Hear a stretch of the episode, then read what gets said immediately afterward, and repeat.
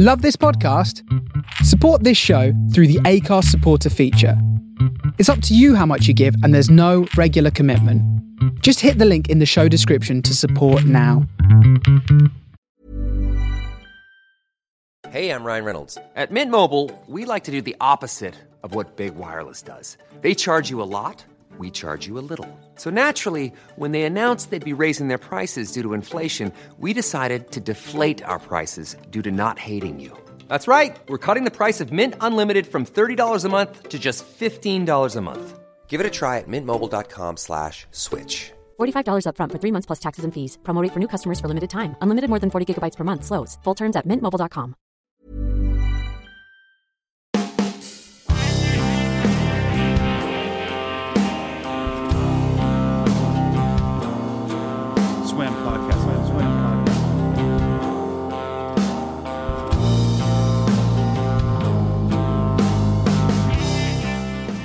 Hey, how's it going? And welcome to Someone Who Isn't Me, episode number 35. My name's Daniel P. Carter, and my guest on this episode is Ghostemane. I caught up with him recently to talk about his new album, Anti Icon, but also the importance of discovering music at a young age as a means of defining your individuality, creative expression, hermetic thought, and a load of stuff more. Eric is a really smart guy that is constantly working creatively with several different projects on the go aside from his main outlet at Ghostemane. I know that it's been a minute since the last episode of Swim. Actually, it's been four months, I think, since that one with Tom DeLonge, but that's fine.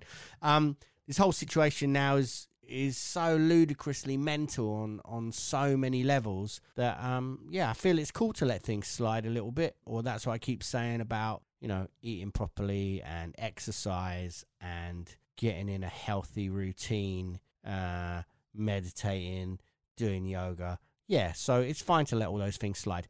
Um, I know I said before that I didn't really want to do these conversations with people unless I'm really stoked to talk to them. And that's not to say that to anyone that works in PR that says to me stuff like, uh, do you want to speak to I don't know, Gavin Rossdale. It's not I don't want to speak to them about their album or their book or whatever, but um, the pod is, you know, this is purely a means for me to get to know people that I want to know better without appearing um, to be as creepy as that confession would or maybe should imply. So, yeah. So, the other thing about these is that I said um, when I put out the Tom DeLonge episode is that I, I said it from the very beginning, actually, of when I started doing Someone Who Isn't Me, that I didn't really want to do these over the phone or Skype or whatever. But as 2020 has been a total kick in the balls because of COVID, um, it feels like everybody is just working from home and doing Zooms for all their meetings and whatnot. So yeah, it's fine now. It doesn't matter. It's always cool to find out that the person that I'm going to be speaking to can record their own audio at their end so that the quality doesn't dip too badly, but that's not always the case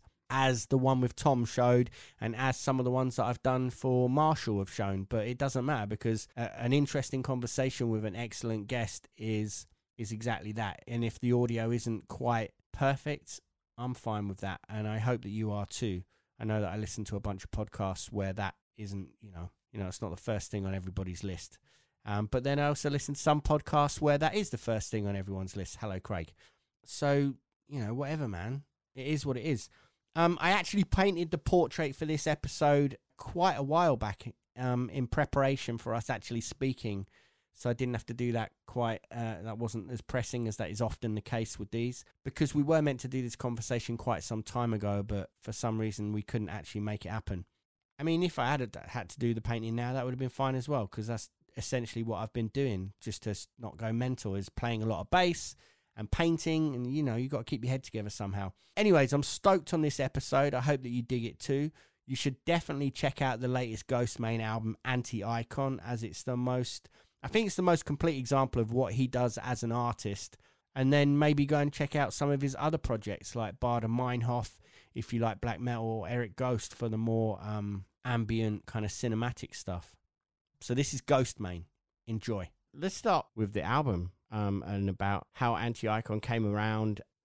Because when I've sat and listened through to it, it feels like you've moved in a certain direction that, it, like, you'd signposted that it was going there anyway, but it seems like you've refined it so much now. And it feels to me as well, because I know about how eclectic your tastes are, especially through um, all the other projects that you do, which we can speak about in a bit. Yeah.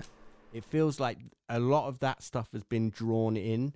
It's it's so focused with what it is, and it feels like it's obviously your most autobiographical album. Yeah, absolutely.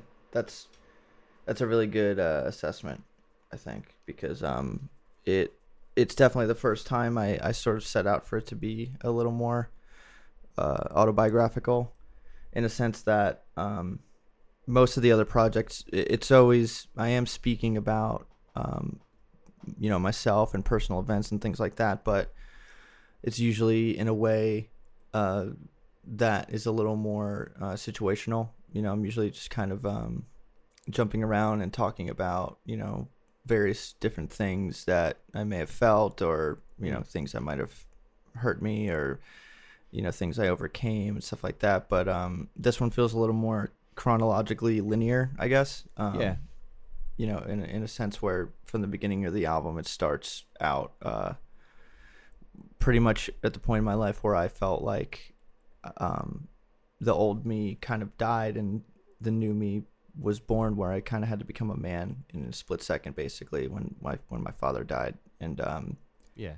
it, it kind of picks up from there basically and uh, I, I've always wanted to be able to do that but um, I think until now I didn't really have the tools to uh, I guess properly be able to tell that story um, How so? without it it's not that I it's not that I couldn't tell the story before it's that if I had tried to do it any sooner um, I think it would have come off too um, uh, you know obvious or uh, there wouldn't be enough um, I guess of like an experience to it, you know, because I music that tells a story to me, it doesn't always literally mean like, oh, these lyrics are reading like a novel or Yeah. something like that. You know, it it's more uh in, my case, you know, when I do it, it's it's a little bit more of an experience where it's like, you know, there's certain um verbiage and literal you know lyrical themes and then there's a lot of space for you to sort of fill in the blanks um, and kind of just imagine what happened behind the scenes to tie you know this thing and then this next thing you're that you're hearing about together uh, something like that as an example Yeah. um, and I think before I wasn't really, you know, keen on being able to, to do that because I, uh, I, you know, hadn't really found myself. I think sonically, um, it took a long time to, to really find myself in that way to a point where like, okay, you know, I'm doing the production stuff and my um, vocal delivery and all these things are now second nature. I don't have to go in and, you know, constantly put 100% of my mental effort into doing these things correctly. So Yeah. now I can focus on some of this other stuff while I'm, you know, some of the, the, the things that I used to struggle with are now a little more on autopilot, but, um, but still building those things too, you know, but kind of like without trying to build them, I guess, if that makes sense. Like just kind of letting it flow, I guess. Yeah, no, I, I get what you're saying because I think to be comfortable enough to be that open and to get into the, the topics that are discussed on the record, you need to, yeah, you need everything else out of the way, and I get that. Bec- Yeah, bec- because absolutely. it's yeah, because it's a very bare thing to do, isn't it? You know, Mm-hmm. yeah, and I, I think it's funny when, when I when I first started listening to it, it kind of made me think of um because obviously I get that the story in it is yours, but it also Yeah. it feels very in a kind of Joseph Campbell way. It feels like this whole idea of like a, a story that, that is a really archetypal one, you know. And there's there's a few albums that Mhm. have kind of covered it before. I think Antichrist Superstar and Mhm. Ziggy Stardust, and to a certain degree to Pimp a Butterfly about about um, Mm. somebody realizing their own, realizing themselves and actualizing their power almost. You know what I mean? Absolutely. Yeah. Yeah. Because it, it takes time when you go through stuff uh, to be able to um, take a step back and look at it for what it is and, and look at it as what, you know, created you, basically. You know, it's while you're going through it, you're you're feeling it on a visceral level. You're like, wow, like this this hurts or Mm. or wow, this feels great, you know, or, something. But um, it takes time for you to to really uh you know once you're no longer constantly psychologically affected by a, a specific event or anything anymore or as bad as you were whether it's good or bad um, i think you're able to take a step back and look at it almost in the third person you know and be like oh this is what uh, created this you know and or this is why i'm like this um, Yeah. and n- not using it as an excuse uh, to to you know go on living a certain way i think but uh, you know using it to uh, tell a story i guess in, yeah in and i way. think i think that the beautiful thing about art and the ability to um actualize those things through through art is that um it helps you deal with them in another way as well because as you said you know you have to be able to deal with those things before you can even approach them in an appropriate manner in what you're doing. But at the same time i think to then do that within your work is is only gonna help you in that in that field. I, well, I assume. I, I'm. I, I'm yeah. No you're right. It's it's therapeutic you know it's Yeah, uh, I feel like art in, in that way is very selfish, um, and and there's nothing wrong with that. Uh, I I almost feel like that's, you know, whoever uh, whoever invented art, I guess. Um, I feel like did it with the purpose of, um, you know, self medicating or, or therapy to themselves, I guess, because I, I bet uh, you know whoever did it wasn't doing it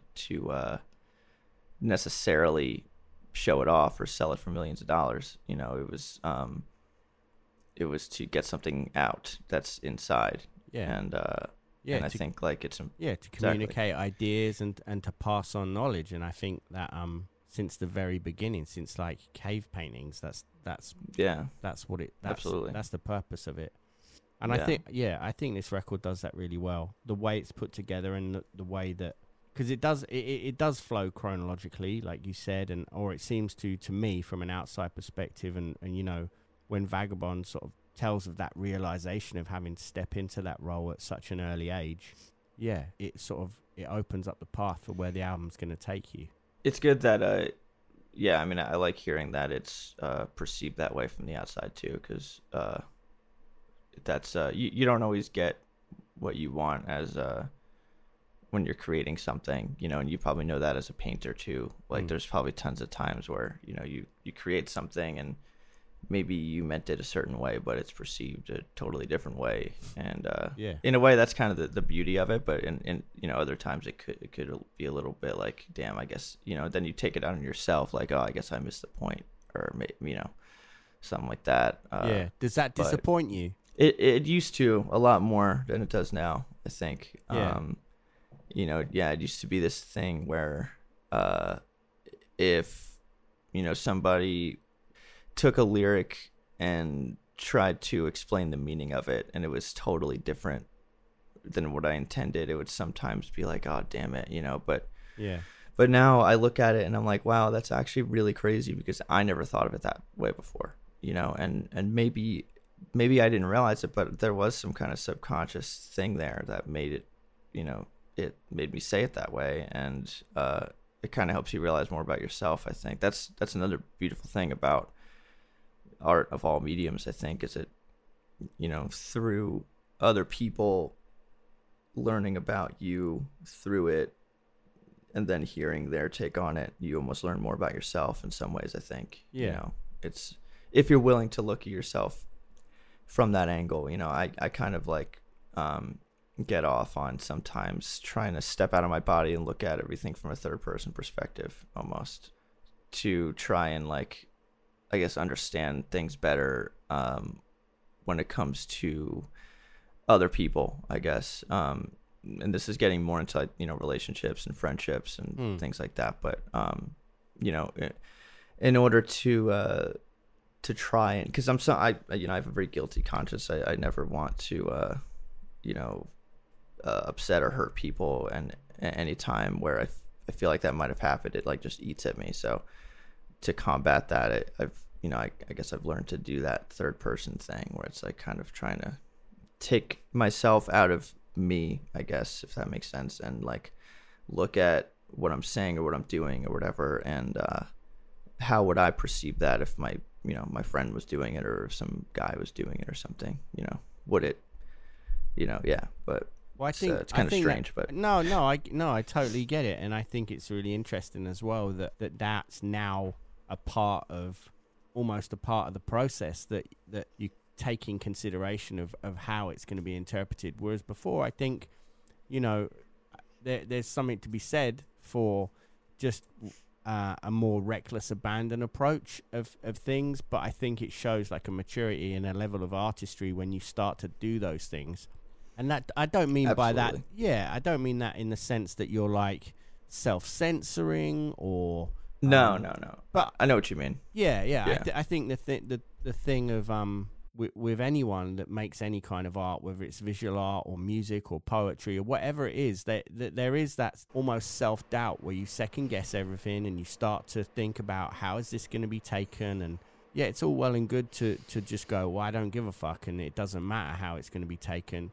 But I think, yeah, I think it shows a level of everybody maturity. cares to a degree Yeah, yeah, it's, yeah. it's i think admitting that you care as an artist too is uh it goes a long way for for you and for everybody else you know i mean it's uh there's sure there, there is lots of people who don't give a fuck but that only goes so far you know because to some degree you give a fuck and and it's okay to give a fuck and you you do because it's a part of you that's out there you know Yeah. um i think like not giving a fuck about negative criticism for example is like that's great you know i think that Yeah, that's a superpower if you can do it.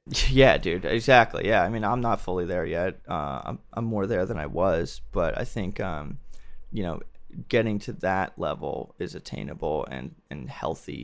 But um, not giving a fuck how it's perceived in any way, or um, not giving a fuck if it um, you know, reaches people, I think, uh, could be toxic because you know then it's almost like you're uh, you're crippling it and you're stunting it before it even has a chance to grow. You know, I think it's Yeah. okay to um, to like you know listen to uh, like the people that's that you know support what I do. I mean, I I do listen to them and and I you know uh, I meet in person as many people as I can too, and um and you know read as much as I can and stuff like that because you know not when it's not when people are um trying to like tell me what sonic direction I should go or anything like that, but when people are telling me what they're going through and you know maybe this particular song or this particular lyric you know really made them feel like not so alone or um, Yeah.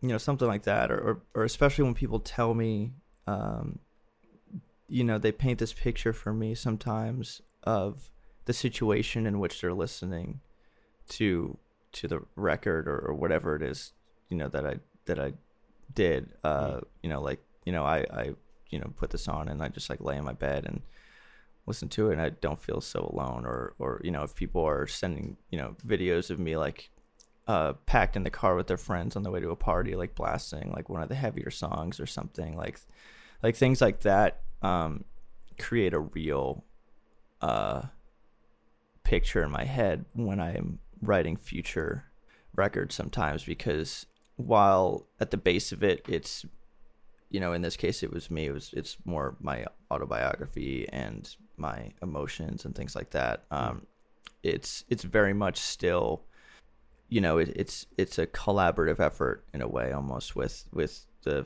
fans and supporters and, and stuff in in effect that it's like a symbiotic relationship where it's like okay like you know this is uh here is something to do what you like to do uh, with basically you know it's like i uh there's certain songs obviously like i wrote you know and in in my head i pictured people blasting it on the way to a party or just Yeah. you know uh at playing it at a show and people just going wild and it's fun you know and it's okay to do that um and that's what i you know Well, come I- to terms with I Of think. course, because we've all been those people. That's why, you know. And Yeah. and, you know, I, I I remember when I was a kid and I had those moments that where you're discovering yourself and and everything just feels cripplingly overbearing and you get you you know you can become super nihilistic about things and I mean that's that's that's Yeah. growing up man But the thing is, Yeah. I rem- I remember those moments where I would discover bands in like the the punk and the hardcore scene and the metal scene that where where I would hear those songs and, and it would be like, okay, cool. This band is from the other side of the planet, but they've totally they get it because they've lived it as well. And that's when that's when you suddenly realize that music is is more than something that's just around you all the time, you know, because everywhere we go, music is playing it, but there becomes a certain point in your life where you suddenly find the music that it that resonates with you and and it literally sings to you and that's when you realize that that music is more than just something that's around you it's it's something that is part of your very being and and I think Absolutely. we've all been through that and and I think to then Yeah. and and a- and a lot of those people that really feel that might never have the urge to make music themselves but I guarantee that most of the people that I will speak to on for the BBC show or for the podcast have been those those people you know That's the Um, only way you get there. You know, I think as a creator, yeah is is going through that, and yeah, it's uh, it's exactly the same with me. You know, I think anybody, um, music in general, but I think specifically hardcore uh, and punk is is, and obviously and, and metal, underground metal as well is like it it uh, when you find that if you you know it just hits certain people in the right way, and it just uh, it it kind of yeah it just makes everything make a little more sense you know yeah doesn't make everything better everything still sucks but the thing is like you know that other people are also realizing it sucks. And and for me what it was it was like um at certain times when i was i was I believe i was 17 and uh, i wrote about it a little bit in falling down um where it was about when my mother drove away uh from florida because she was moving to new york with my brother at the time. Uh and it was it was a few months after my dad passed so uh he had passed and then she decided she wanted to go back to New York and be close to family, um, understandably, because you know we didn't really have anything in Florida. Um, I was already 17 though, and I had you know friends and and a life there, uh, or so I thought, I guess, and and I wanted to stay. So, um, it was this kind of like ticking clock when I found out she was moving. You know, it was like two months. I had to like figure out where I was gonna live, what I was gonna do um, how I was gonna survive without you know my mom basically because until then obviously I just lived with my parents um, so and then once I you know I, and from there I simultaneously while I was going through that is when I got into hardcore and and you know I heard certain bands and uh, you know at, at the time for instance one of them was Ceremony uh, yeah the you know once i got into to their records it was like wow there's people that are saying exactly how i'm feeling and they're not dead or homeless uh you know they're like alive and they live to tell it which means that i can live to tell it too Yeah. and you know it's not i'm not just this uh this guy going through this thing that it's going to kill me you know it's like there's a light at the end of the tunnel i guess and yeah it was just yeah it's really special and Yeah. um That that's such a heavy it's- thing, though, isn't it? I think that whole period of life, under any circumstances, is is tough, man. But um, Yeah. un- under those circumstances, it's um, yeah, I would imagine overwhelming. But um, I, I totally get get what you're saying. That when you find like something like the hardcore community, when you when you go to shows and you find like the like-minded people and you listen to the right records, and you suddenly it feels like a lifeline. Um, and I think absolutely I, I see that with you and and the stuff that you do and the way people react to it and I think that's a beautiful thing. thanks man because because it's like and that's not to say too that like hardcore is like a lot of other genres or uh, communities or spaces where there's plenty of you know parts in that community where it's all about you know how you look or you know what you wear or how you dance or Yeah. you know money believe it or not even though some you know bands like that like it's not about that and um a lot of that stuff i think you know bred and started coming out um you know in the last decade or so. And it's uh it's it's frustrating to me because like that you know no I, i'm i'm not against um you know obviously people uh doing you know certain music for money or you know caring about what you wear obviously or anything like that like there's nothing wrong with that at all. But i think when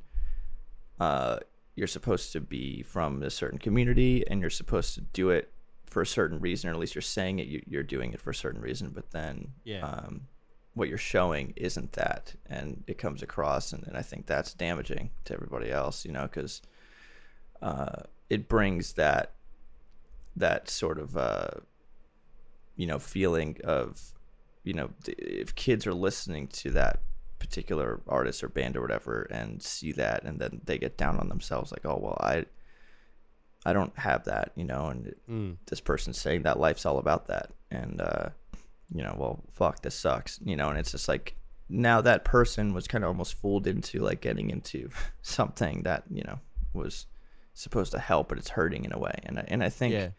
the the point to me saying all this is like it's uh you know I think um music bottom line like is not all sonic and it's not all about uh what people are doing um with instruments and it's not all about like you know putting guitars in your songs and stuff. Like it doesn't just because you're doing that doesn't mean that you're being uh groundbreaking or doing something great for music you know? I think that like if you're gonna do that and you're gonna bring that energy then um you know it should it should have some behind it other than just uh you know look at me i'm i'm trying to be different or something Yeah, it should be real. And- yeah absolutely and Look, um Yeah, I, I totally agree, and I think that that's something that, that anyone that's come through an underground DIY scene will feel.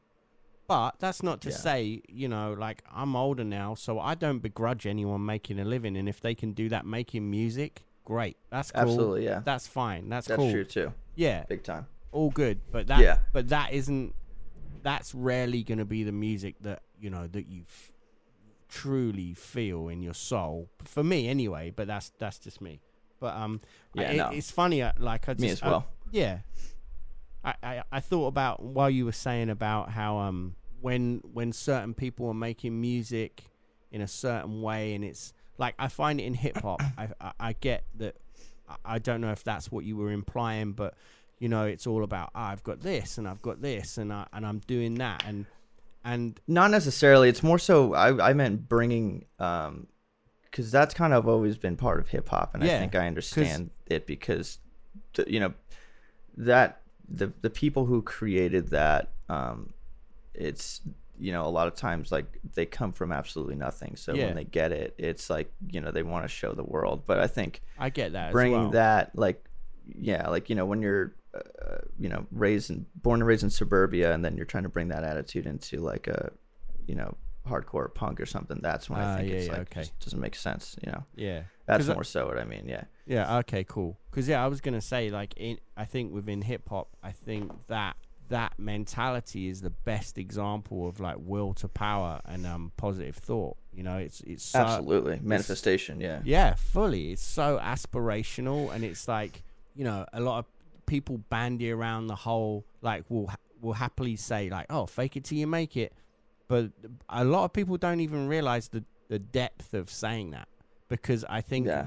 if you're putting it out into the universe that this is I've got this and I've done this and I'm doing that and this is where I'm going next, you know that I think that's that- so true dude there's that's power i've never it. heard someone spell it out like that but that's so accurate you know fake it till you make it in a way is is uh saying you know manifest destiny in a way. It's Yeah. like it's exactly what it is you know and that's why like yeah in in hip hop and rap that's never bothered me that aspect of it because you know to me i always looked at it as like look you know it's here for the taking. There's enough money for everybody to go around. There's enough you Yeah. know whatever. It's are you willing to to step up and and work hard and and take it you know and and uh and that's how i always saw that and um that's that's the stark contrast between um heavy music and, and hip hop. And i think that uh you know each each one respectively has its you know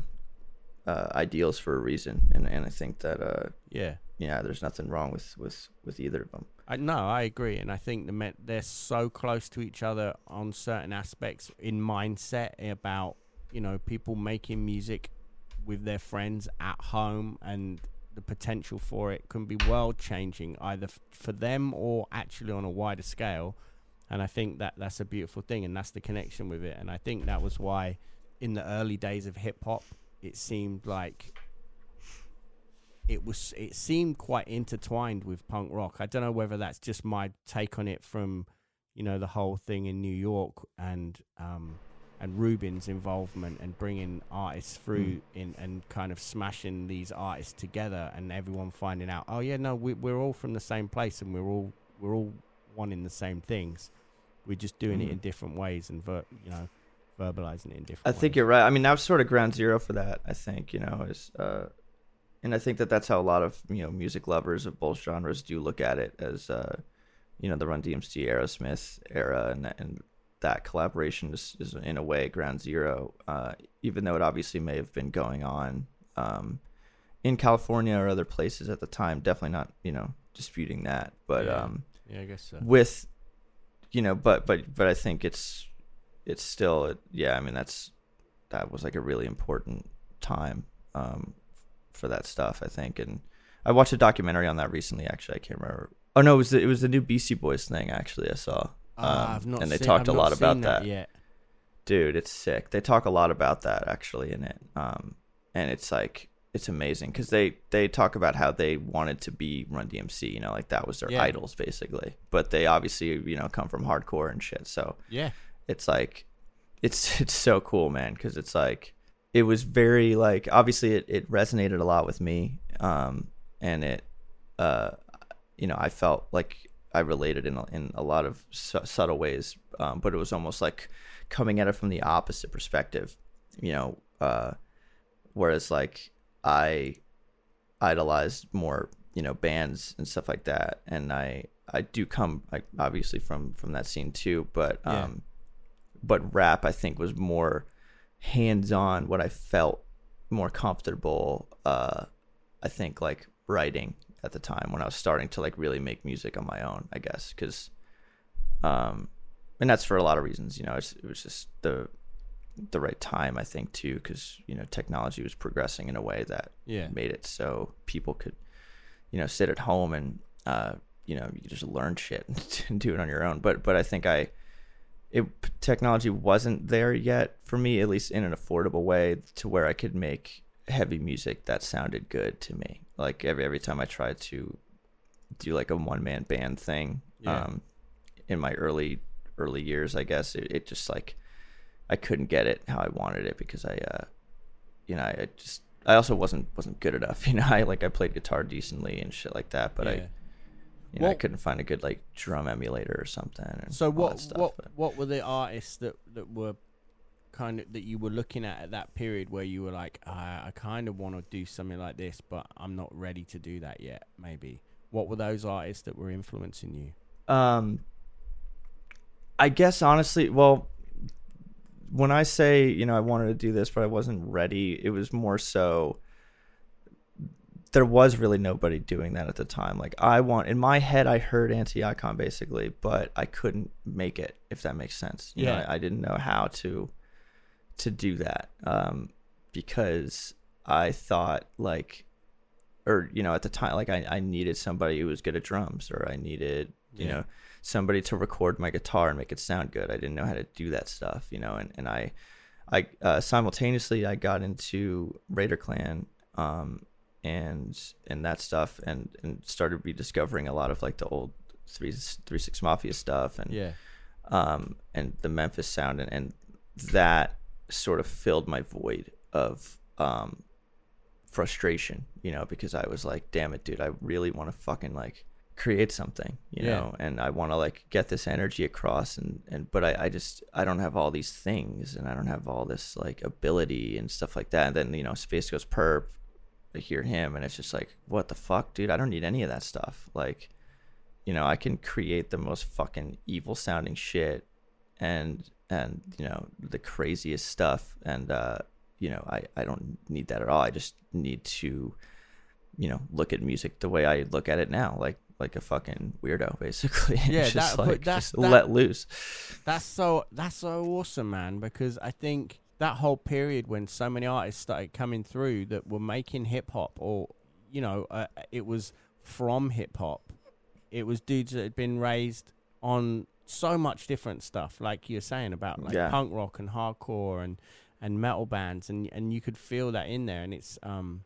Yeah, I think I I, th- I feel yeah, like- it was super exciting, and, and it still is. But it's it's kind of funny that, that a lot of times it feels like you know that whole kind of old head mentality where it's like well no this that's you know th- there's almost like this purist idea sometimes where it's like well that's not that's not hip hop and it's like y- it is you know Yeah, it's, it's everyone kind gets that, man. Hip hop and heavy music. It's Of like, course. there's- Like- yeah, it's just everybody. yeah man when nu metal first came out everyone was like whoa whoa whoa this isn't this isn't metal this oh, is, dude, I bet, man. yeah and it was um and yet the And it's the most groundbreaking shit. You know, Yeah, it's like the- and the it's- without nu metal, yeah t- dude. I, I, yeah, I mean, anti-icon, like, you know, is like there, there is no a like my album without that, obviously. And it's like, it's the most expressive, you know, be yourself genre in the history of heavy music, I think. And um,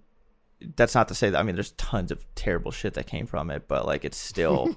yeah. It's but it's not damaging terrible. Even even the bad shit it's just like holy shit remember that? You know like it's like yeah. you know i i, I love it. I love all of it. And and it's funny because me and my friends in my band nemesis that i had uh, back in florida like we i feel like we were like some of the only kids in the scene that that liked nu metal openly you know Yeah. because it was this thing like it was cool to shit on it in hardcore and then like Yeah, man. I, Uh, know, I know exactly what you're saying because I was I was in a, I played in a straight edge metal band and um uh-huh and and it was it was the same vibe and we were all like no no no this is this is amazing you know as soon as you like dude I- yeah as soon as I heard the first Korn record I was like whoa this is this is like as heavy as Helmet and it's got like so much groove to it and it's like the honesty and the um how how he laid everything so bare it was amazing Yeah. like super ground Oh, see that actually that must have been even crazier because you're talking about like you you were in the scene when nu metal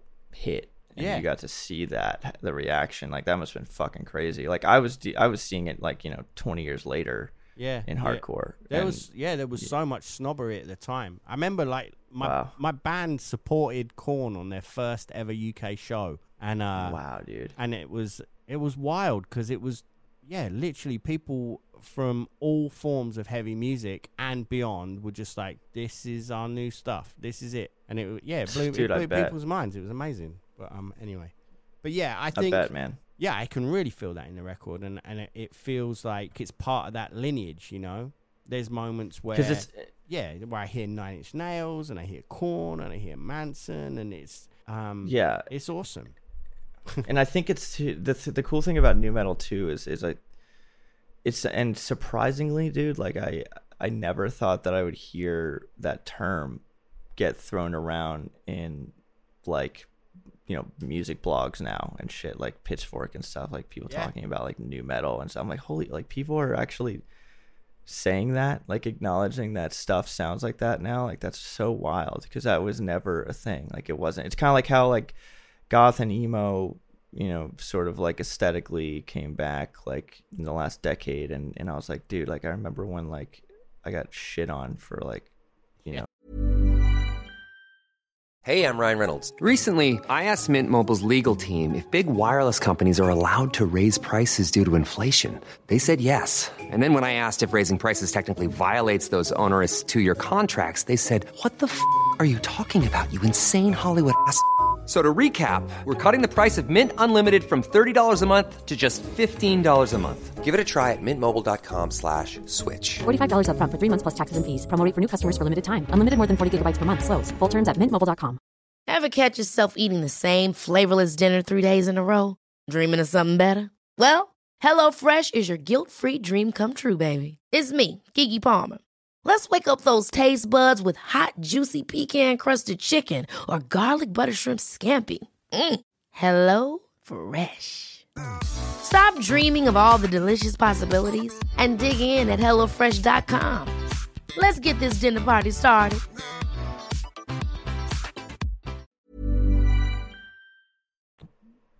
people thinking I was that in school or whatever. And like same with nu metal is like. But the funny thing about it is now that I feel like there's certain artists where it's like they like, uh, and there's nothing wrong with it. Obviously, it just kind of, you know, makes me chuckle when people kind of like um, self identify as as that because it's just like nu metal was never meant to be that way. Like I don't think any nu metal band has ever been like, yeah, we're a nu metal band from Yeah, uh, exactly, because, like- you know, it's like Yeah, I mean, it was Yeah. it was kind of a redundant term in the sense that it was purely put together, I guess, as a kind of catch-all for a bunch of bands. I mean, look how disparate that Yeah. whole scene was. Like, obviously, like starts starts with Korn, and then Slipknot feels like a natural progression from that. But then, as soon as you then put like Deftones and Limp Bizkit and System of a Down and Linkin Park and all these other bands Yeah. that, you know, it kind of makes sense, but.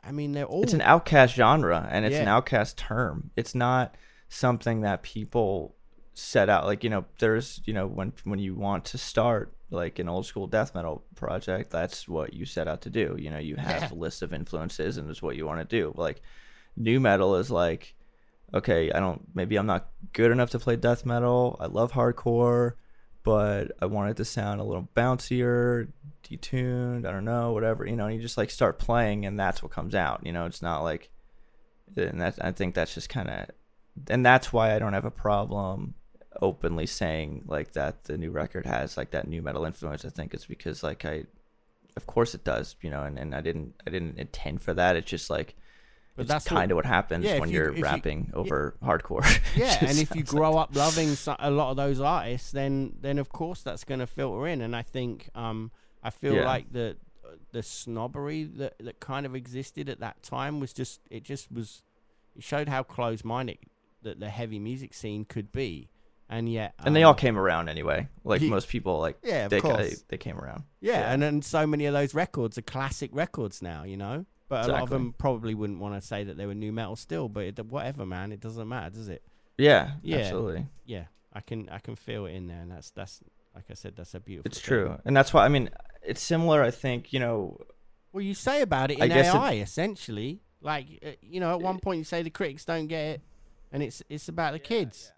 Well, that's that's exactly what it is, and that's why you just kind of made me think about it in a way. Because, like, you're right. I think a lot of those bands still don't want to really. They wouldn't consider it nu metal or openly say that, and that's how I feel about when people say like trap metal now and stuff like that. Like, Yeah, I think that that like I that term makes my fucking blood boil. But like I I get why people say it. Obviously, I'm not like you know I'm not gonna come out there and say like you know it's.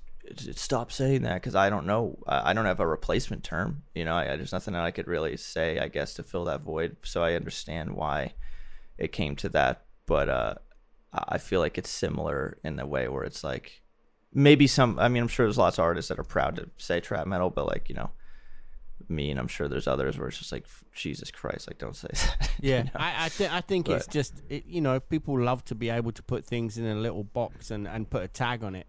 You know, even if it do- Absolutely. and if it doesn't fit, then it doesn't matter because at least in their heads, that's how they've reasoned what it is, and that is cool as well in the sense that you know if um if somebody goes, oh, I've got to play this new band that we've discovered, they think they're amazing. I'll be like, oh, cool, what's it like?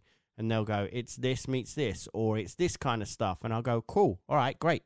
And yeah. you- and I mean, that's how you. Yeah. yeah, and then you listen to it and you find all the nuances to it and how it's actually its own thing, and then yeah, and then you fall in love with it. That's how you make sense of the world, you know, and that's that's that's fine with me. I think the only the only reason why uh, it it would sometimes bug me hearing the term is because I guess um, me sometimes having a pessimistic outlook. I imagine somebody, you know, telling somebody like the scenario you just did, you know, telling someone about you know the new album, being like, like oh, you should check this out.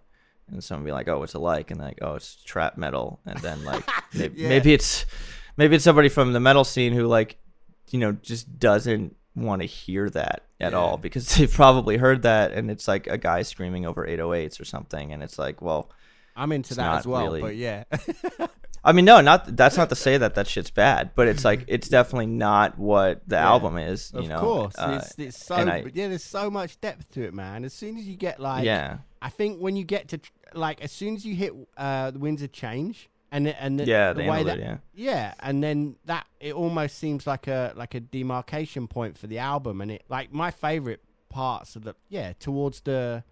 I don't know the the last I three tracks. Yeah, really resonate with me, and I think "Calamity" is probably my favorite track on it at the moment. Damn, dude, that's sick, man. That's actually the first song written on the record. Oh no Um, way! Well, I wrote that uh, a cou- like right after Noise dropped, actually in 2018. Um, it was I, I was uh, in New York visiting my mom um, when she still lived there. I was visiting her for Christmas, and um, I went to this synthesizer shop in Brooklyn. Uh, I forgot what it's called, but like everybody who likes you know analog or modular synths has, has been to this this store. It's so sick. But uh, I found my O Coast from uh, Make Noise. It's a little uh, analog synth, and it's super sick. Yeah. And um, I, w- I was playing around with it that day, and I I came up with that the you know the main synth line in it um, Right. in Calamity, and I uh, I just like laid it down right away, and I put that that drum beat on it, and then it sat on my computer for two years, and I didn't touch it, and then I then I made the song like like way later, but uh yeah, it's kind of funny that Yeah, man. I think that that's you that's like that one. it's funny that those things kind of almost wait around to find their place. Totally. Yeah, because uh, it's yeah, it's it's weird, man. Because I mean, I I- pretty much immediately start making the next record when a record drops, um, but but I don't I don't like like I'll make a ton of instrumentals right when I drop a record. It's like this weird thing I have to do, and Yeah. then I I throw them in a folder and I don't look at them for a year, and then I uh I come back. Why back do you to think it is that you do that? dude. It's I don't know. It's like Do you think it's almost like uh, not not a safety blanket, but it's like because once you It put, is. once you put a record out, that's it. It, it it's your record, yeah. but but it's not really at that point because as as we were saying, you know, at the start of this, as soon as somebody else hears a lyric that they then go, well, that's about this part of my life, and then they put they It's put yeah, that it's on yours there. now. It's, yeah, you yeah, know. yeah, yeah, Yeah. So it's almost it's like that and Sorry, it's it's definitely sorry sorry i just got excited because you asked about it and i, no, and I started I'm- figuring out like what it is it's it's definitely that but it's also it comes from uh when i when i first started dropping like my my record like my my actual albums my like self-produced ones Yeah. uh starting with ooga booga and going on from there it was it was this constant compulsion to um release a new one now because I would get scared that like I couldn't do it anymore, I guess. Like that's why like if you look at the you know the the year that I made all those records like uh the first, you know, 7 or 8 records, it's like oh, there was like you know uh, one in you know two in 2015, like 3 in 2016, you know, one in 20 it was like this constant like holy shit, I got to keep making stuff like otherwise I'm going to like I'm gonna just one day I'm gonna wake up and forget how to make music or something. Like that was like a real fear that I had. Like I was like, dude, Dude, like I gotta artist, keep that's doing why. this. It's yeah, it's insane. So then I I took the total opposite approach with with AI, where I was like, I dropped noise and I was like so proud of it, and I was like, dude, I you know I really want to like let this breathe for a bit, and um and then a year went by, and I was like, you know, I'm still not ready to to drop something, and uh you know I'll start, but I'm just I'm still not ready, and um and then you know more time went on. I was like, you know what, I'm just gonna like condition i'm gonna try to like bring people you know who really support what i do like fans and everything into my world of like you know really waiting and appreciating something when it's out you know Yeah. like like kind of like I, obviously i drop eps and stuff in between but like i, I want to like really take my time on this next thing and like put a lot into it and just like make it you know everything uh that i've wanted to do i guess and Yeah, um, man, I, I get that because I think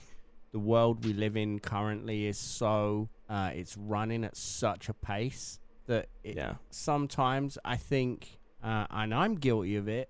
So I can only imagine what it's like for somebody that's grown up in it now, where it's like what's next? What's next? What's next? You know, and- and, it's and and we're being conditioned to be that way. You know, that's that- Exactly. there, there's Yeah. no, you know, that's not an accident, and that's Yeah. no fault of the people. That's like that is the instant gratification, man. yeah, man. That's the conditioning that that we're being fed through algorithms where it's like, okay, you like that, you like this, you like that, okay, you like that. Why don't you try this? You'll like this as well. And it's and it's like, wait a minute, I, That's I kind of want to enjoy this for a second. Yeah, man, I know, because like that's like when you come from our, you know, my generation and, and definitely your generation, I'm sure, where it's like we fortunately got to see a world that, like, I guess by generations older than us standards was still like that, but like to us, Yeah. like we got to see it before that, you know, and and like like I got my first cell phone when I was 18, and you know I was way like late because my my dad you know wouldn't let me have one, but uh still like I you know experienced all that life before that, and and I man. remember it, you know, and but but yeah, it's definitely a thing like where it was I was worried about that too, like you know attention spans and and stuff like that, and that's why I uh, to this day I, you know I make my some of my most of my favorite songs like if I if I start writing something and I'm like wow I really like this this is this is like something special, I almost make a point to like make it super short, you know, like I just get in and get out and I, you know, say what I got to say and then I'm then it's done. Like they're usually like 2 minutes or 2 minutes 15 seconds and then Yeah. done, you know, cuz cuz I uh and that's always the the one like input that anybody has who like, you know, is maybe a friend of mine from like the more pop world or whatever. It's always like you got to you should have that thing repeat more or something like that hook or you know and i'm Yeah. just like i couldn't even imagine that you know it's just not like i don't want people to sit there you know waiting for it's i don't know i just imagine maybe it's because i have like add and i just want shit to like change up and Yeah. you know or replay a song if you like it you know you know don't, don't make the song four minutes make it two minutes so they'll play it twice i guess but Yeah, that's Yeah. funny.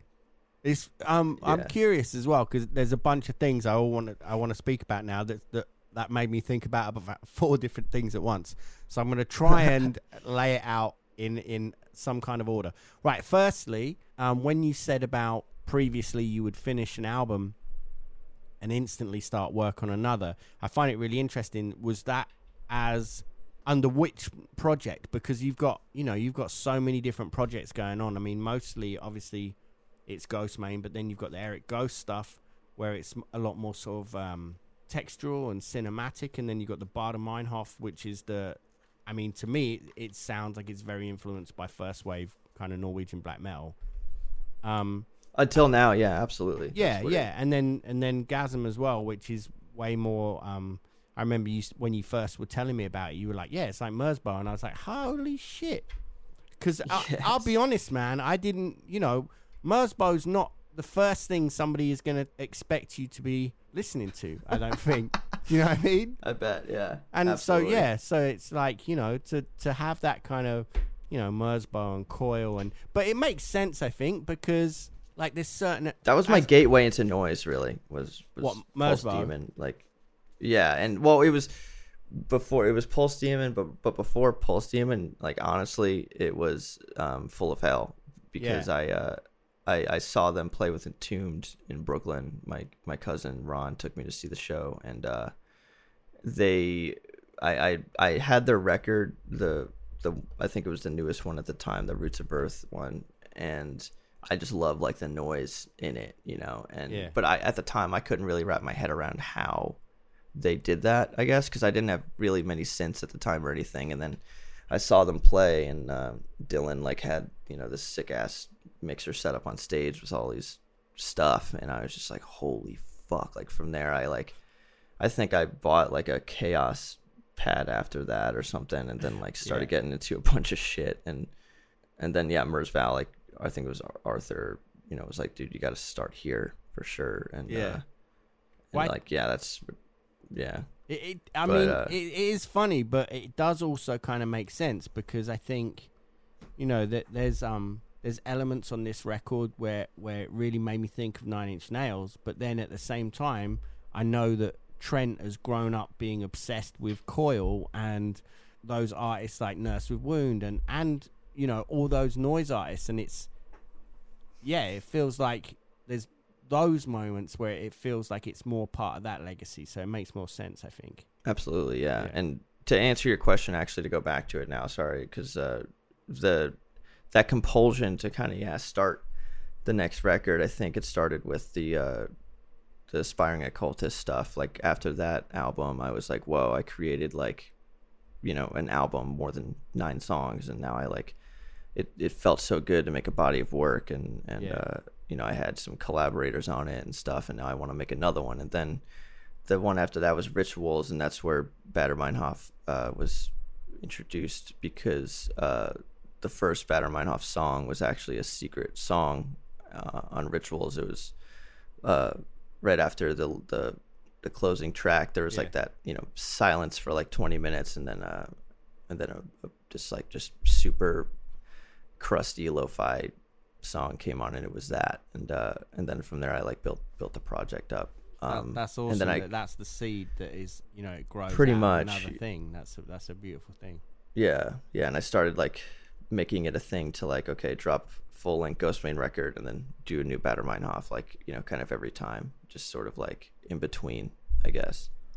Um, but uh, but yeah, that's I guess where it started. Yeah. Okay. So going back to one of the other things I was thinking of whilst whilst you were saying about that, you know, almost like constantly moving, it made me think about um because I wanted to speak to you about Kibalion and and the tattoo. Oh, Again, cool. that's another thing that it was like. You know, there's there's been a bunch of things where before we ever met and before we ever spoke, I guess even kind of before I really knew your music and I'd like heard bits and pieces and not really sat down with it, there'd be these moments where I'd be like, "Oh, really? Okay, now I need to know more." You know, and um, Yeah, and and I love that feeling. yeah, that's awesome, man, because that's when you, you then you start digging and you're like, "Okay, I get it. This is everything is." So that was one of them, which. And uh, The- like, refer- talking about like John Dee and stuff like that, and as soon as you Yeah, because straight away I'm like, I'm in, cool, sold. it was. yeah, it's that. See, that stuff is like. uh it, It's funny because I mean that. I think that was when I really started my my work ethic started to pick up a lot um, when I started kind of delving a little more into uh, like Thelema and uh, yeah occultism in general and you know Hmm. Aleister Crowley, John Dee, Edward Kelley and stuff because it was like besides my you know everyday sort of like battles with depression and and you know emotions and stuff like that it was like this uh I kind of sometimes would struggle to figure out what I wanted to say um, in in my music and like what I wanted to you know tell a story about or talk about or anything. And like I wasn't the type to want to fabricate stuff or anything like that. Um, so it was just kind of like you know I needed to to find a world I guess to to delve into Yeah. that I um you know and, and that was like one of those voids for me. Uh, and it was also a void Pardon that the pun, helped yeah. me yeah yeah yeah yeah. Pardon the pun yeah. And it's, it also helped me um uh, simultaneously you know not be so nihilistic you know because before that i was very obviously i didn't and still don't you know align with any uh, organized religion or anything and, and i kind of didn't really have a belief system in general and i was uh, very i felt you know and i think so, i think everybody needs something um, and that's why even though i don't subscribe to christianity or, or like any organized stuff like that i think that for some people it does a lot of good you know it, you just you know you have to be a certain type of person and i'm definitely not that type of person and most of people i associate with aren't but it's it's still the bottom line is faith you know you gotta have like you know some kind of belief system i think to to keep you from i guess completely just going off the deep end and like Yeah. you know Yeah, realizing like that you are just a, in a video game i guess but yeah, exactly. Because as soon as you start to think about how, how small we are, then it's it's an interesting thing because I think, as we were saying earlier about that whole period growing up where nihilism really can take hold, and, and it actually feels really good for a- for a brief period when that does. I think it feels quite almost quite empowering. But um, absolutely but then the more you kind of look into other things and realize that actually that feeling of of like being super small in a, in a universe that's barely understood, right? Is um Yeah. is actually super liberating as well. It's really quite it can be quite beautiful, I think. Yeah. I Yeah. agree totally. That's why astrophysics is sort of like another thing that I was getting into at- around the same time, kind of to balance it out. You know, it was like the spirituality, mysticism, and then the science, because the two, have, in my mind, always coexisted. Even though, Of uh, course. in the real world, a lot of times they battle. I think that it's um, well, you that's- can't have one without the other. Yeah, that's the crazy thing, yeah. though, man. Because like when you start to think about it, those two things were two branches of the same tree. You know, it was astronomy and astrology. Exactly. It was um, Yeah. it was physics and it was alchemy. You know, and Yeah. it it was like they are branches of the same tree and they grew apart. But now I think it's super exciting that now it feels like those two things have grown so close together because as soon as you start to get into quantum physics and entanglement it's like well how how can this Yeah. be it's like how can you explain that and then that's when all the people that have studied magic and who as- ascribe to new thought or as you were saying like positive thinking and and uh it's like well yeah well this is kind of what we thought all along but now it's kind of cool because whereas people all thought we were mental now science is starting to kind of It's true. And it's- begrudgingly yeah begrudgingly say oh yeah that yeah that there's a bunch of stuff we can't explain but then you know we are essentially going through life with reality is is only experienced by what our senses will allow us to experience and that's that's not everything how can it be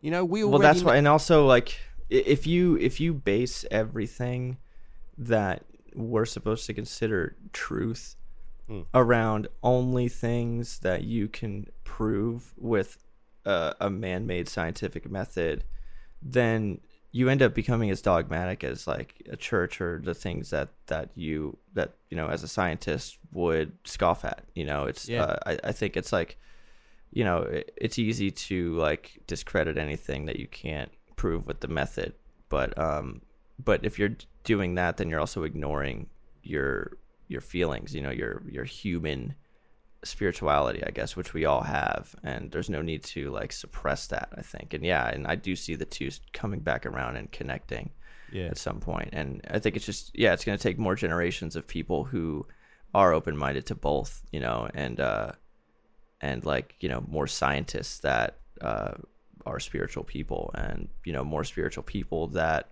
um you know don't only have to you know subscribe to the uh science is bullshit thing or or whatever yeah, like yeah, it's yeah. you know because it's uh which you know comes from modern scientists you know um you know being the way that they are i think like you know uh seen as a little more pretentious sometimes and stuff like that. But i think if like more people open up a dialogue like from both sides and yeah it's it's you know it'll it'll go that way. It's yeah super for sure. and i think i think you know we wouldn't have half the technology we have if it wasn't for the fact that there was a little bit of that involved and even if people would go well no i mean a lot of people that work in tech you know we already know that loads of those people came through the whole psychedelic era and the back end of it and they do Absolutely, ascribe yeah. to a to a certain um uh various different um opinions of consciousness and how it works and what it might be and therefore and they've made these huge leaps in science that affect our daily life but people still probably don't want to think about those things too much but um Yeah, it's true. But and and they and sometimes you might you you know some of them might just lose sight of the spirituality because they're too preoccupied with you know the. I guess it's a Celestine prophecy. Have you read that book before? yeah It's it's super sick. Mm. Um, and I, I just love how it uh talks about it's like toward the beginning or the middle, uh, beginning middle, I guess, where it's like about how people um I guess when science started to really prevail is when you know I guess we we sent people out to the world explorers to go figure out why we're here and they took too long so we started creating stuff to make our lives more comfortable I guess and then technology evolved exponentially and and then now it's like we're comfortable we're so comfortable that we are starting to ask ourselves hey wait where did those people go that were supposed to figure out why we're here? Like yes let's you know let's let's get back to figuring that out and uh and I think if that really is like a shift, like like that book said, um, then yeah, I mean it's it's going to be pretty exciting. Yeah, um, It's funny. Have you, century. So have you read? A, there's a really good book by a guy called Dr. Dean Radin. It's R A D I N, and it's called uh, Real Magic. And it's a it's check it out. it's about um basically all the times where science has proved that weird shit is happening. it's kind of Really? cool. Yeah, it's cool. I just looked it up. Yeah, it's it's, Oh, it's cool. it's a good read. But um, let, let's get back to um the Kybalion because I think that like it, that's something I started thinking about when you were saying that you always you're always in motion, and it's I mean that that kind of is one of the principles in the book, isn't it? Like the principle of vibration, where everything is always in motion, and there are higher states of vibration. And that started making me think about the idea that sound is essentially that, and how all things can relate back to to art and and creation. It's sort of the uh, the yeah the always in motion thing also um, in terms of uh, like how I was saying it with um, my you know work ethic and stuff like that. I think also pertains largely to the the pendulum swing. Um, uh, that's the Kybalion talks about as well, where it's like the and also in polarity, um, Yeah. where it's like two extremes of the same thing, and uh, the pendulum is also where it's like you know things are the easiest way to think or think i guess in life to attribute it to is like you know sometimes things are bad and then it swings and sometimes things are good and um, Yeah. you know like the the great enlightened masters i guess they say uh, learn how to you know skip swings i guess and like you know stay on the good side and wait for the pendulum to come back again. Or, Yeah. uh, they explain it way better in the book but it's definitely a good read. But yeah it's it's something that's every principle in the book is something that I've experienced at one point or another, and um, and that's why it, it just it hit me so hard, and it it was one of those defining moments where I was like, okay, I'm I'm definitely no longer a nihilist, you know, and I I I uh, you know I subscribe to the universe, I guess, as as my god basically, and um, Yeah, and I And think I, I- I, think yeah, anyone that um that makes any kind of art, music especially, because I, I, as I'm well, I don't want to put words in your mouth, but I, I think you might agree that often when you're working on something, you have those moments where you, you, you literally are drifting off, or you can be super focused on something and make something, and then you kind of sit back and go, ah, cool, where's that from? yeah, You know, that's yeah, dude, that's kind of trippy to to be in that um to be in that flow state where where creativity just kind of takes hold of hold and and it um time becomes immaterial and and your focus and, and work ethic just becomes so driven and then it's almost like oh it, this thing was almost given to me and it was it's almost it's funny you say that because that's that's exactly how John Dee felt. Um, that was the first song I think that truly felt that way. yeah Um, ironically, because it you know it's well yeah related to him, and yeah, it was it. That's the first time that it really felt like something I guess took over, um, in a way where it was it was like wow, like you know. I not not necessarily like I didn't I didn't write that you know some force wrote it but it like partially felt that way where it was like you know uh, I relinquished a little bit of control Yes. I guess and So- let something take hold so do you, you know um do you know who Alan Moore is no I'm He- not familiar Okay, so he he's a comic book writer, but loads of his comics have been made into films, which he hates. But uh, like, so he wrote Watch, he wrote Watchmen, he wrote V for Vendetta. Um, oh cool okay, so loads of stuff like that. I did um a pod with him, but it was actually I had to cut it into two bits because he just was like four hours of just blowing my mind. But he Whoa. he came up with this uh, analogy for creativity and creative people, which I've constantly used ever since whenever I talk to people because as soon as we get to sort of this part of a conversation where where everyone in any band pretty much has gone, yeah, there are those moments where it is, as you said, it's almost relinquishing control somewhat. He, Yeah. I I still find that the best way of describing it is something that he said to me, which, and I'll try and, you know, I'll paraphrase because I won't get it right exactly, but he said that um, creative people are essentially windows, and the the best thing that we can do is to remain clean so that light can shine through. And he said never Wow. a- never actually get to the point where you're confused in the sense that you like look down at the light that's kind of shining through and, and making this beautiful pattern on the floor and go, look at me, aren't I clever? Look what I made. It's almost like no, it's you you're A vessel. yeah, yeah, like a con you're a Yeah. conduit to, to, to other Conduit, things. yeah. Yeah. But I, I mean, you know, or other people could just go, no, that sounds like a load of bo- bollocks. But um, but I No, that's that's I a really sick way it. of looking at it. Yeah, I Yeah. personally. Anyway, um, Because it's just you just listening to that voice and like you know letting it speak through you, basically. You know. Yeah, It's, yeah. uh, I mean, you can you can It's- get as much into that as you want, but yeah, you could just say it is your oh, subconscious, totally. or yeah. yeah, you could say it's your subconscious, or it's just like your creative muse, or or whatever, whatever it is. But It's like um, you're a medium for that for that energy basically to come through in Yeah. a way. Yeah. yeah, Just like you said, yeah. The conduit. I love that. and I I think that's Super prob- sick. I think that's why music can really resonate with people because it's almost like I mean we're all connected to that I guess without getting too hippie into it. but nah, dude, I'm right there with you, man. Absolutely. Yeah. yeah. There's Anyway, a yeah.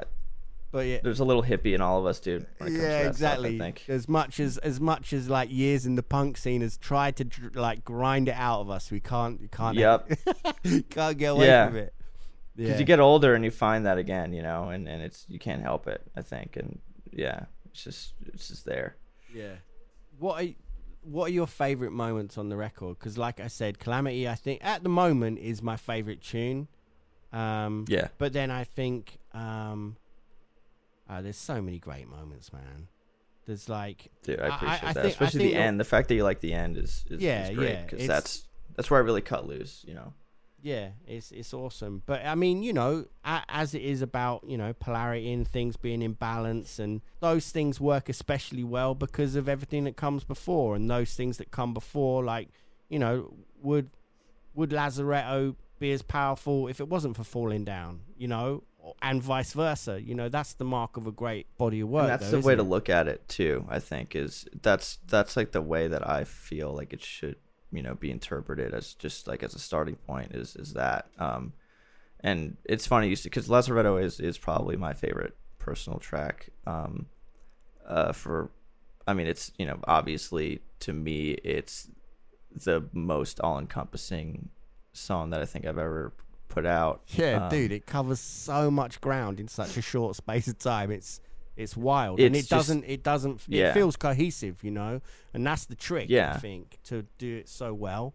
But yeah, it's it's it's literally like the song that once I laid it down, the demo of it, I was like, okay, I could I could finish this record. You know, I have the power and the steam to do it now because I finally created this thing that I've been hearing in my head for so long, you know, and it was Lazaretto for like 5 years, you know. It's like that's like what I wanted to do and uh and it just yeah, it felt so, you know, liberating, I guess. Um yeah, it, I- it's like yeah i broke free from the shackles i guess of like you know these limitations that you put on yourself and yeah, and Uh, I yeah. think I think those those moments on a lot of records, a lot of artists will always say that there'll be those songs that are almost like the cornerstone. Whereas you, as soon as as soon as you get it, and it might not be the first song, it might be the last song, but it puts everything in its place and and shows you where you're either going to build or how you're going to arrange things and how they play off each other. That's a that's interesting. Totally, That's dude. one.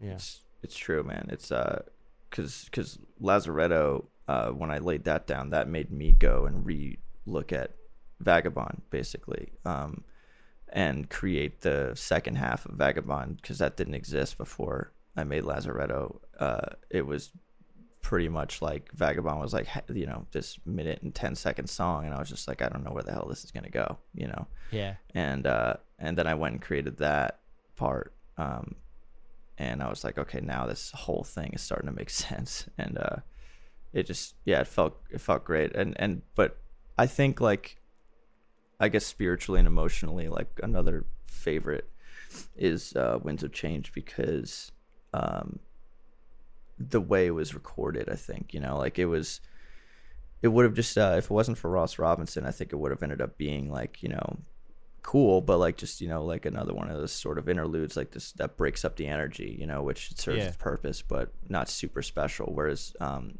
the recording process of it, uh, I did most of it in Cerro Gordo, up in the ghost town with uh, Ross and, and Arthur Rizk, and um, I I had it written already, but uh, like the guitar parts and everything, but um, I I retracked it with him there, and uh, I was playing this. Um, uh, I think it was his acoustic guitar, and it felt I, I can't remember what it was, but it was like older, and um, it, it was I, I just started playing the riff, um, and as I was playing it, you know, Ross told Arthur to start recording, and I I'm just playing it the way I wrote it, and then he sits down next to me and he starts, um, you know, squeezing the strings, like uh like at the end of the you know near the tuning heads basically, yeah, by the head just kind of yeah. like yeah, like bending them out of tune as I'm playing it, yeah. um, and then like putting them back into tune again, but like slightly different, like just kind of dude, just doing all kinds of crazy shit while I'm playing Yeah, that like I've never really experienced. Yeah, dude, he's just he's the man. And between that and then um uh all the sounds like we recorded like this wind blowing through the ghost town that's in there and then uh the vocals were done later in LA in his studio. Um I did some of the old school like headphone vocals where I was uh just screaming into uh the left ear ear of a, a headset. I don't know if Yeah, yeah. Sorry, I don't know what happened there, man. No, my my headphones died. I actually, dude, I totally forgot. I ha- I have a call at five two right now. My manager's been texting me. I totally forgot about that. Okay. All right. Well, we should we should wind it up anyway because we've spoken for like an hour and twenty minutes. That's right. Yeah, that's why I got here too. yeah, This has been ace, man. I've really enjoyed it. Thank you for that. dude. Likewise, man. This is like, yeah, I I needed this honestly uh, to like talk through a lot of this stuff. It's super sick. Awesome. That's cool. I really enjoyed it. So, um, there's still so much stuff I wanted to talk about. So maybe we'll save that for another time. Thank you. Dude, thank you. I appreciate it, man. It's been a pleasure. All right. Have a good one. You too, Daniel. Thank you, man. All right. Thank you. Peace. All right.